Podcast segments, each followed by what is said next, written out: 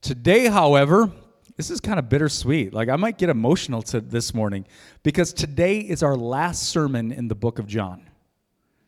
Like, it's crazy because this is a journey that began on March 21st, 2021. Think about it. It's 2023. Our very first sermon in the book of John happened on March 21st, 2021, and roughly 65 sermons later, it has brought us to today.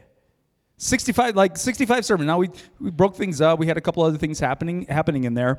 But we're finishing that journey today. And a couple weeks ago uh, josh preached out of the beginning portion of chapter 21 and uh, i've heard some scholars say i've heard some pastors say that chapter 21 is a little bit strange. It's almost like this anticlimactic like like add-on like this little epilogue at the end of the book of john. Because John 20 ends beautifully and strong. If you remember John 20, verses 30 and 31, it says, And Jesus did many other signs in the presence of the disciples, which are not written in this book, but these are written so that you might believe that Jesus is the Christ, the Son of God, and that by believing you may have life in his name. Roll the credits, right? What a beautiful, like, that would be a great ending to a book. But then we get another chapter we get another story of Jesus meeting his disciples along the Sea of Galilee. Some of your versions might say the, the Sea of Tiberias or maybe Lake Tiberias. And Peter, as they're waiting, he decides they're going to go fishing. And six others that are with him, there's seven disciples in total in this story, they all decide that they're going to go fishing with him. So they go off fishing. Beginning of chapter 21. You can, you can read it, you can thumb through it as I'm talking here. But they all decide that they're going to go out fishing, and they're out all night and they caught nothing. Ever been in that situation? I've heard that if you don't want to be in that situation, you go fishing with Bob Lordson. Because that guy always catches fish, I hear. Right? And so Jesus shows up and he calls from the shore, and they're out from uh, off the shore a little bit, about 100 yards offshore. And Jesus is there, and they don't really recognize him yet. And Jesus calls out, He's like, Children, have you caught any fish? Right? You ever been in that situation where like fellow fishermen, they're like, catching any? It's like a one word in Wisconsin lingo. Catching any. Catching any? Have any luck? And they say, no. No. Jesus says, cast your net on the right side of the boat, and you'll find some there. And our story last week points that it actually gives us a number, which is funny to me that scripture would be like so detailed at points where it's going to give you 153 fish the number of fish that were caught. Then Jesus is on the shore. They come dragging these nets in. Peter like jumped in the water and they pull their nets ashore. None of them were broken. And Jesus is there. He's got a fire going and he's got some fish on the fire already for them. And he invites them to breakfast. And it's what's interesting is that our text says that no one asked who it was because they knew who it was which is an interesting phrase. Because like there was something about this resurrected body that must have looked a little bit different. Because they they knew who it was based on based on like how he spoke and what he said. But there must have been something different. Like even think back to john 20 earlier with mary magdalene right at the tomb. She doesn't recognize him at first. She she assumes that he's the gardener. Like where have you taken him? Well here it's interesting because there must have been something different because why would you put a note like that in the text? What was different about this body? But, anyways, this brings us to our text today. John chapter 21, we're going to read, um, in, start in verse 15 today. So if you have your Bible, if you have your Bible app, we'll be reading from the ESV. So if you want to jump in there with me, it says this When they had finished breakfast, Remember, Jesus made him breakfast, some fish and some bread. When they had finished breakfast, Jesus said to Simon Peter, Simon, son of John, do you love me more than these? And he said to him, Yes, Lord, you know that I love you. He said to him, Feed my lambs. He said to him a second time, Simon, son of John, do you love me? He said to him, Yes, Lord, you know that I love you. He said to him, Tend my sheep. He said to him a third time, Simon, son of John, do you love me? Peter was grieved because he said to him the third time, Do you love me? And he said to him, Lord, You know everything. You know that I love you. Jesus said to him, Feed my sheep. Truly, truly, I say to you, when you were young, you used to dress yourself and walk wherever you wanted. But when you are old, you will stretch out your hands, and, will, and, and another will dress you and carry you where you do not want to go. He said this to show by what kind of death he was to glorify God. And after saying this, he said to him, Follow me. Verse 20 Peter turned and saw the disciple whom Jesus loved following them, the one who also leaned back against him during the supper and said, Lord, who is it that's going to betray you? When Peter saw him, he said to Jesus, Lord, what about this man? Jesus said to him, If it is my will that he remain until I come, what is it to you? You follow me! Exclamation point. So the saying spread among the brothers that the disciple was not to die yet. Yet Jesus did not say to him that he was not to die, but if it is my will that he remains until I come, what is that to you? Verse 24 This is the disciple who is bearing witness about these things, and who has written these things, and we know that his testimony is true. Now, there are also many other things that Jesus did. Were every one of them to be written, I suppose that the world itself could not contain the books that would be written. Let's pray. Father, again, we thank you and praise you for your word and that it is perfect. It's perfect. Even though we don't grasp it all, even though we don't completely understand, sometimes when we read it, we go, Man, I wish you would have said more about this. You said what you said, you gave us what you've given us, and it's perfect. We don't lack anything with the Word of God and the Spirit of God alive in us.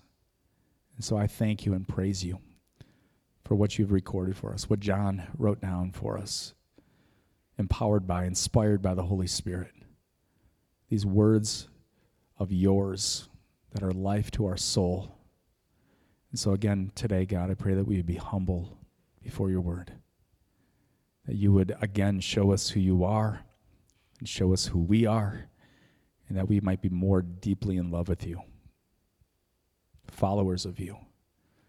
Not like begrudging teenagers that dad told them to take out the trash. Do your do your chores, but God, that we would be just wonderful, worshipful followers of you, doing your will gladly out of worship. We love you. We thank you. We praise you in Jesus' name. Amen. so in our text today, uh, in our text over the last couple of weeks, in this chapter, there are just some wonderful parallels uh, to almost like the beginning of the story, the beginning of Christ's ministry, the beginning of the gospel accounts. There's some beautiful parallels here at the end of this gospel in Christ's earthly ministry. Like I think about the confirmation that this gives of the original calling. There's such wonderful parallels to when Jesus first calls his disciples and this moment at the end of this book. Think about Matthew chapter 4, verses 18 uh, and 19. And Mark, Mark's account is actually very similar to this. But in verse 18, it says, While they were walking by the Sea of Galilee, he saw two brothers, same sea, right? Same place, same sea. Saw two brothers, Simon, who's called Peter, right? Peter's here today, and Andrew, his brother, casting a net into the sea, for they were fishermen. And he said to them, Follow me. Told Peter today, Follow me, follow me, and I will make you fishers of men. Right? And then in the following verses, you see that he finds James and John, they're mending their nets, and he calls them also to follow him. So he calls a bunch of fishermen at the Sea of Galilee to follow him. So Jesus calls them the beginning of his ministry, they were fishing. Here again, in our text today, in chapter 21, they are fishing. And there's some speculation on why, and I think Josh even touched on this a few weeks ago. There's some speculation about why they were fishing. Why were Peter and these six other disciples fishing that night? Was it that they were just killing time where Jesus like, hey, go, go wait for me in Galilee and, and, and go, and they're just like, well, wait and fish?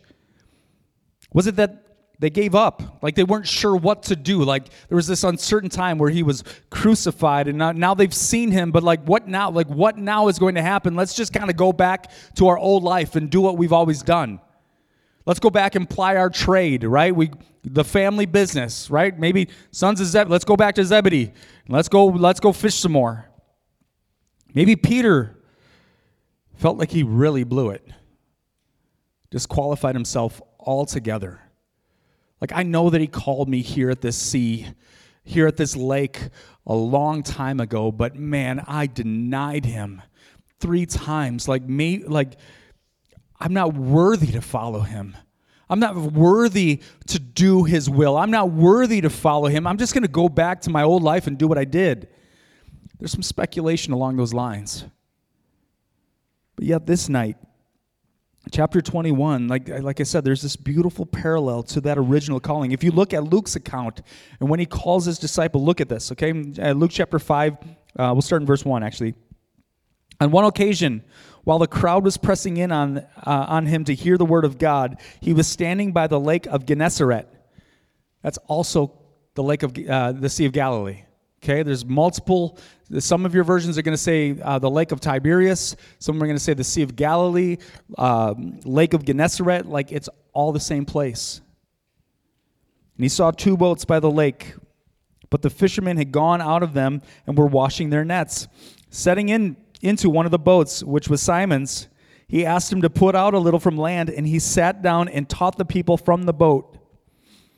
And when he had finished speaking, he said to Simon, Put out into the deep and let down your nets for a catch. And Simon answered, What does he answer? This is back in Luke chapter 5. Master, we toiled all night and took nothing. We toiled all night. Same thing happens in chapter 21. Catching any? Nope. We've been out here all night. But at your word, he says, I will let down the nets. And when they had done this, they enclosed a large number of fish and their nets were breaking. They signaled to their partners in the other boat to come and help them. They came and filled both boats so that it began to sink. That's a lot of fish. But when Simon Peter saw it, he fell down at Jesus' knees, saying, Depart from me, for I am a sinful man, O Lord. For he and all who were with him were astonished at the catch of fish that they had taken. So also were James and John, sons of Zebedee, who were partners with Simon. And Jesus said to Simon, Do not be afraid. From now on, you will be catching men. And when they had brought their boats to the land, they left everything and they followed him. They left everything. So another night, fishing all night, caught nothing. Another night on the Sea of Galilee, Jesus says, Fish over there, try again. I know you've toiled all night. I know it didn't work out for you. Cast your nets on that side, cast your nets over there. So great a catch. Another night, so great, the nets were overfilled.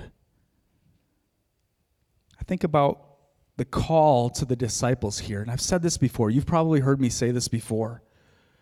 There's a real problem with our church culture sometimes where we think about the, the call to salvation is, is very me centered. Like there is, like, God calls us to himself and we, we receive salvation. We receive eternal life. And some of us, we can get it kind of messed up in our heads where it's like, that's everything.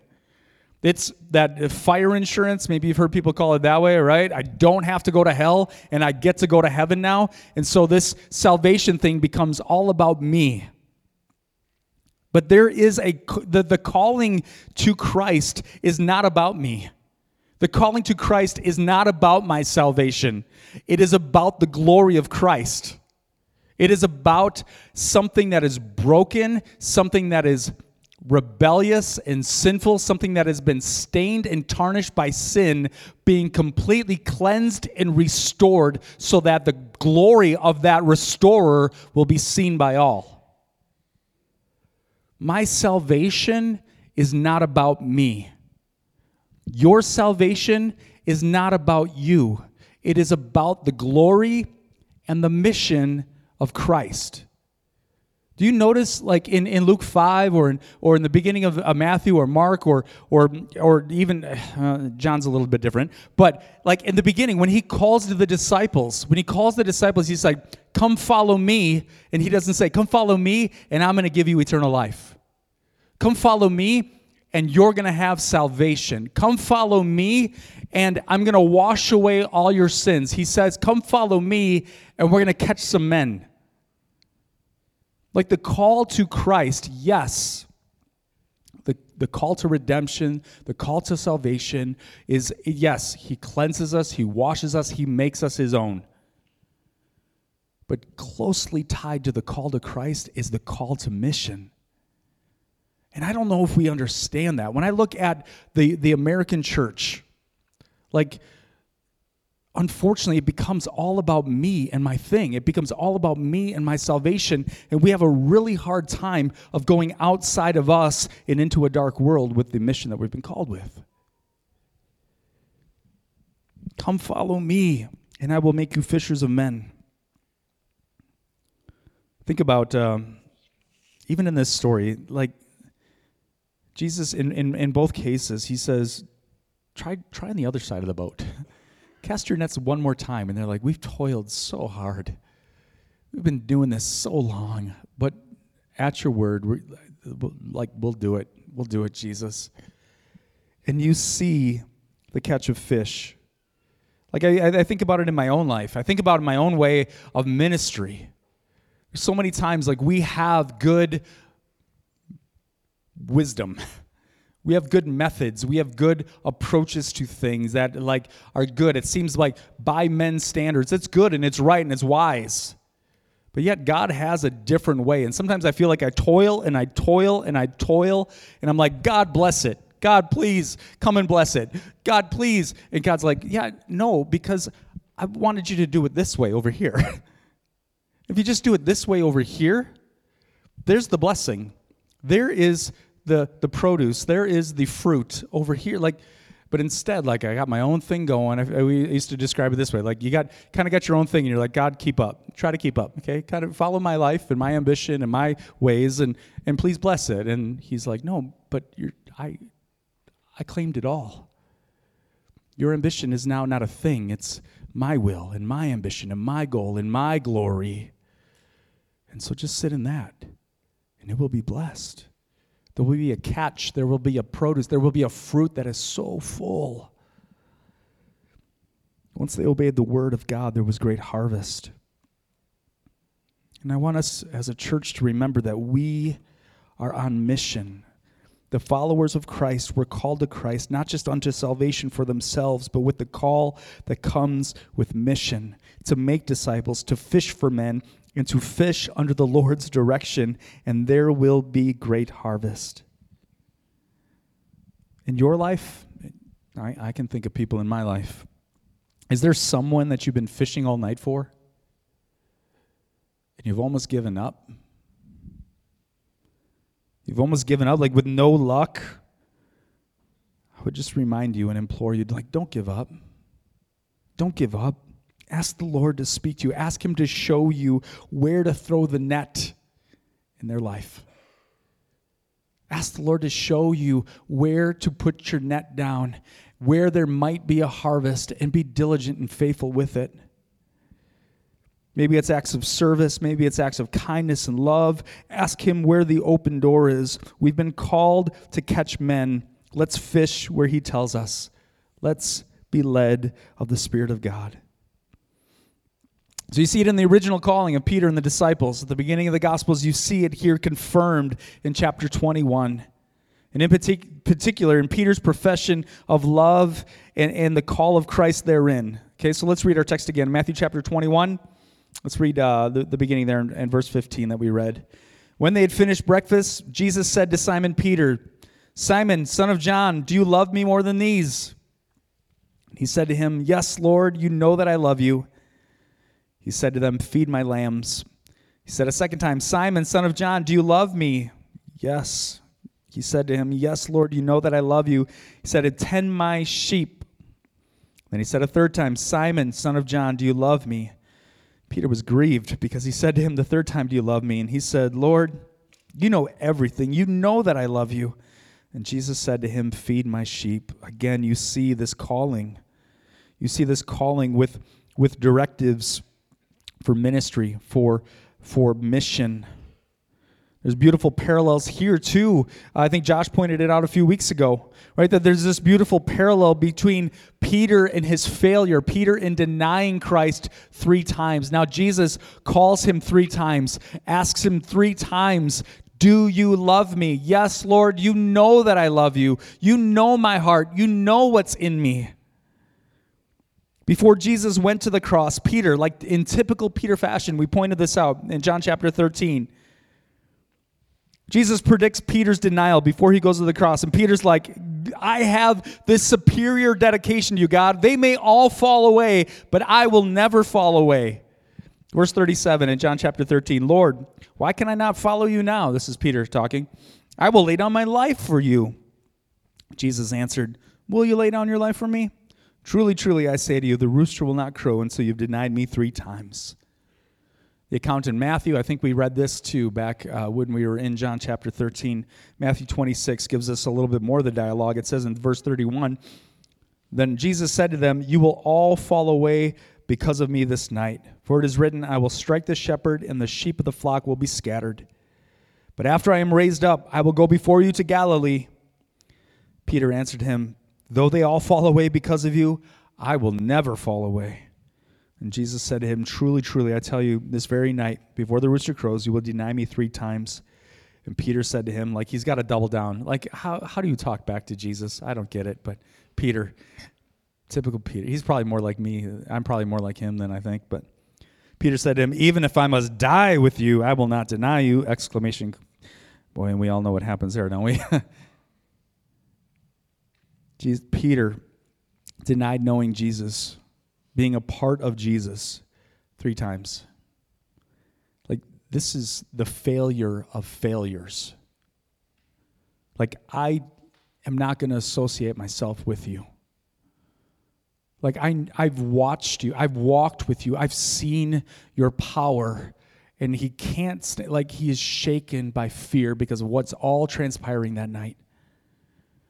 It's the failure of failures. I, I think of this in the light of Jesus' words in Luke chapter 9 when he's talking about if anyone would come after me, if anyone would follow me, if anyone would follow me, let him take up his cross, deny himself, and come after me. In verse 26 of Luke 9, it says, For whoever is ashamed of me and my words, of him will the Son of Man be ashamed when he comes in his glory, in the glory of the Father and the holy angels.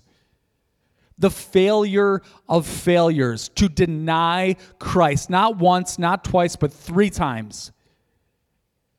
And here, Jesus, in his mercy and grace, in the same way that he called him at this same sea with these same nets and these same fish, that when he called him originally, he here confirms it and restores him. And he asks him three times three denials, three confirmations Do you love me? Of course, Jesus. You, you know this you know that i love you. And it's actually really interesting because there's some scholars that point out the differences in greek words that jesus is that jesus uses and that peter uses. And some say you know that there's significance to it. Some say you know these words are sometimes used interchangeably so it might not be that big of a difference. But i, I at least want to just point it out. Jesus says peter do you love me more than these? And the word he uses for love agapeo right? It's, it's that agape love. It's that love that is sacrificial, unconditional. It is like the highest level of love. Peter says, Jesus, yes, Jesus, you know that I love you. And he uses a different Greek word that is phileo, which is actually like more of a brotherly love. Jesus asks again, Peter, do you love me? Agape love. Jesus, you know that I love you, phileo love. It's, it's just interesting the call of love. Like, Peter, do you love me with that highest level of love, that life ending, unconditional, if any, like, no greater love has any man than this, that he lays down his life for his friends. Yeah, Jesus, you know that I love you. And I don't know if it's just that he can't come up with that because he remembers his past he can't, like, I can't commit to agape love because I knew I blew it before. I, I, I, don't know. Like, like I said, there's some speculation there. There's some scholars that insist, like, there's other places in gospel where, in the gospels where they are used interchangeably, like phileo. Don't get me wrong. Phileo is a good love. It's a good love. But we know that agape love, that love in Christ Jesus, we know that life ending, lay it down type of love that Jesus has shown us. And Jesus is asking Peter, Peter, do you love me? What I love in this restoration is that the gravest of mistakes, denying Christ, like disassociation, like I, I'm not a part of him, like Jesus still reaches out to and forgives Peter. He forgives the gravest mistakes. And I want you guys to hear me today. Like, I, I, I, know there's folks in this congregation that still wrestle with their past. I'm speaking of Peter, but I'm speaking of us. Like Peter, flat out denial, the most flesh filled, fear filled, self preservative moment, Jesus restores him both probably privately before this moment, but publicly in the, in the presence of these other disciples, he restores him. In the declaration of Peter's love, this affirmation of followership also comes in a set of three Peter, do you love me? Yes, Lord, you know that I love you. And with that calling, once again, in that calling, he says, Feed my sheep in that calling back to himself, restoring him back unto himself, he gives him some more mission. Follow me, and I'm going to make you fishers of men. Peter, do you love me? You know that I love you. Feed my sheep, tend to my sheep, hand out my words to them, give them the words of life, tend them like there's some pastors that'll point out the difference there. There's there's feeding. He calls them twice to feed them. Then he calls them right there in the middle to tend his sheep. Like there's this element of walking with people.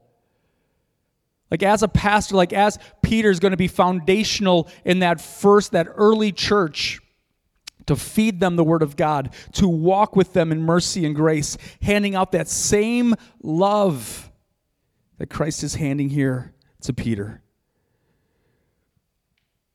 He calls Peter, restores him, and he calls him back to mission. Again, the call of the church is tied to mission to catch fish, to feed sheep, finding and caring for the good, the good shepherd's sheep. I'm called as a pastor to feed and to care for, to tend sheep, but so are you. There's a real problem in the American church. And I, I, I hate picking on the American church, but it's really the only context that I know, other than some mission trips.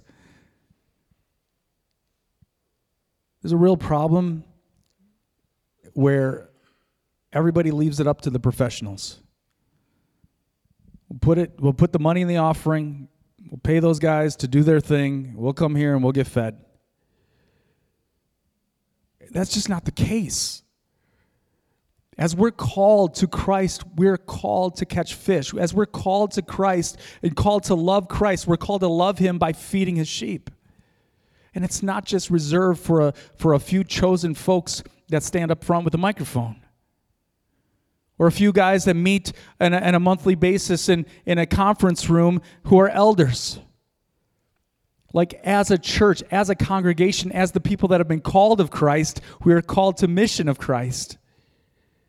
We all have a beautiful context to catch and tend sheep, whether it's your home, your workplace, kids' sports teams, golf leagues, doesn't matter. Like you have a beautiful context that I will never, ever be in. I've, I've told you this before. Like I've got, you know, my kids are growing up and my kids are trying to figure out what they're going to do with their lives. It's kind of weird. It's kind of fun. And makes me really sad inside. they're growing up. My kids are growing up my like I think because I'm a pastor, there's a there's a tug, particularly with my oldest boy. He's not here today, so I can talk about him all I want. I'm not going to embarrass him.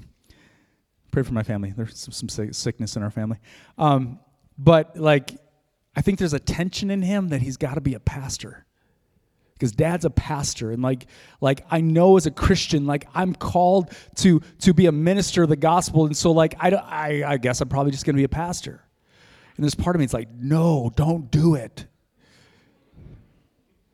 if he does, it's great. Whatever, whatever God has.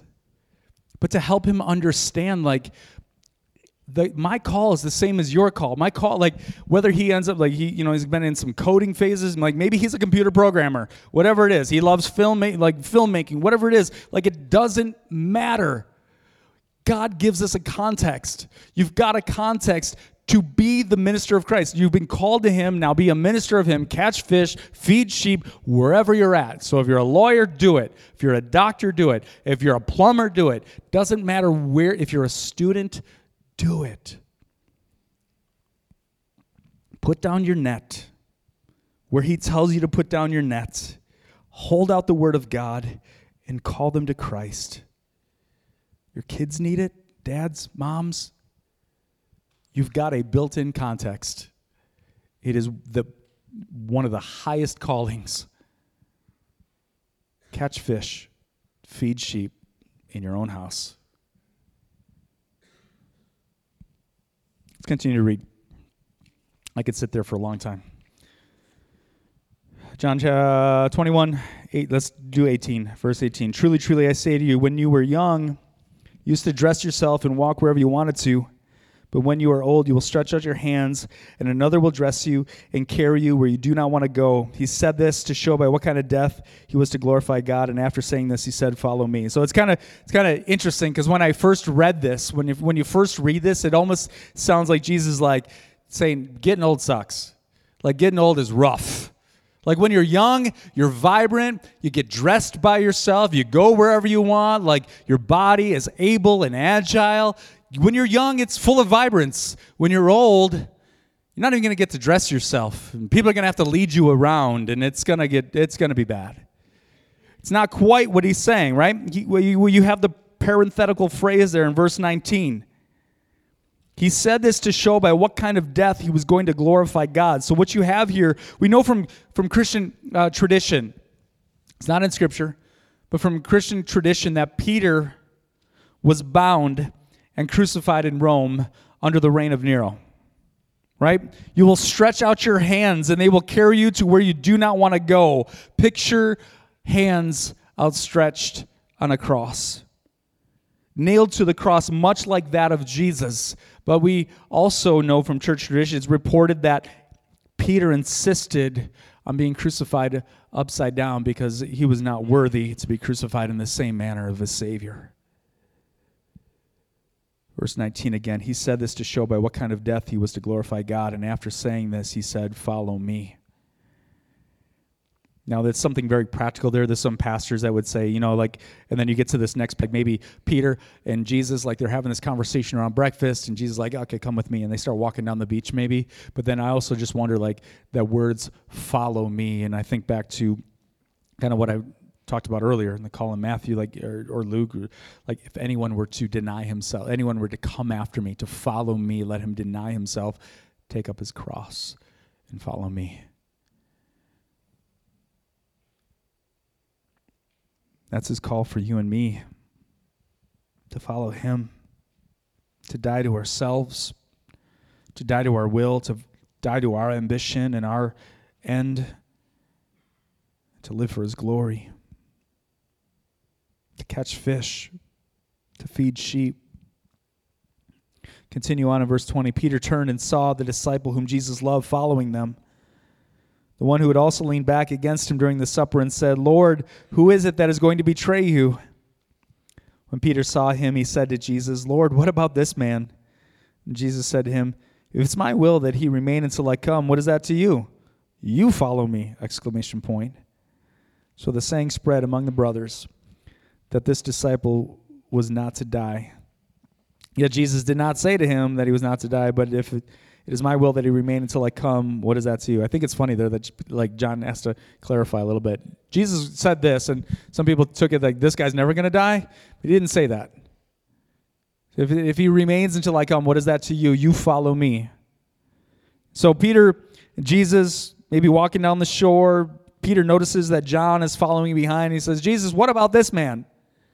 What about John? And Jesus says, What's that to you? What does it matter? What's it your business? You follow me. Parenting is fun. Parenting is a it's a blast. But I feel like I have to have this conversation quite a bit in my house. Like, Dad, what about what but but he but he did but they but she it doesn't matter. I don't it doesn't matter what they did. I'm talking to you right now. You follow me. Remember your declaration the night that I was betrayed? Even if they all fall away, I will never fall away. Remember that declaration, Peter? You don't worry about John. You don't worry about anyone else. You follow me. I, I think that even there's some of us in this room today, like we could hear those words. Don't worry about anyone else.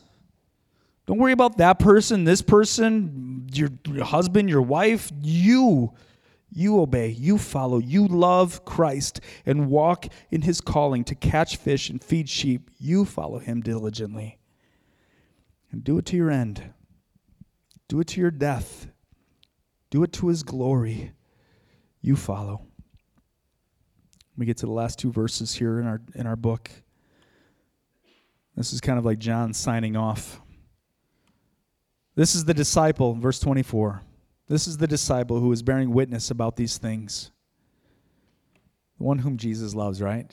I love how he's called himself that a few times in this book. Like he's like not saying his name, but this is the disciple who is bearing witness about these things and who has written these things. And we know that his testimony is true, right? He's an eyewitness. Verse 25 Now there are many other things that Jesus did were every one of them to be written, I suppose that the world itself could not contain the books that would be written. Even the close here to chapter 21, kind of similar to the close of chapter 20. Right? We know that Jesus did many other signs in the presence of the disciples, which are not written in this book, but these were written so that you might believe that Jesus is the Christ, the Son of God, and that by believing you may have life in his name. The Holy Spirit gave us these words gave us this book recorded by the one whom Jesus loved so that we would behold him. Again, I've used that word a lot in this book. Right? Not just not just seeing something, not just recognizing Jesus with a mental assent, not just recognizing or, or, or, like having a, a, further knowledge of Christ, but a knowledge that runs deep within our hearts that we would see his matchless worth that we would truly behold him as the Christ, as Savior, as the one who's called us, and that we would believe on him. And that believing, right? That, that, that, that same Greek word used for believing is, is the root word of faith, the Greek word for faith. It's a complete trust in him. Actually, there's some definitions of that Greek word that would be a cast your life upon. So you believe in such a way that my life is cast at his feet. I cast my life upon him. And that by believing, that casting my life upon him, that by believing in him, I will have life in his name. That's the beautiful, beautiful work of Jesus. These beautiful words in this wonderful book. I've been so challenged and stirred. I, have been so blessed to be able to preach through this book now. It is he has changed me in in more ways than I could count because of these words. As we conclude, I'm going to ask the band to come. In a few minutes, we're going to go to the table of the Lord. But my encouragement for us today is that my, my hope and my prayer for this church is that we've beheld Christ in our study of this book.